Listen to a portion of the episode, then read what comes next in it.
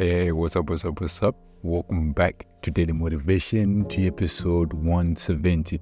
Alright, so I'm gonna keep this simple and quick. Alright, simply I wanted to motivate you about how to actually recognize that sometimes you have to actually be goal oriented.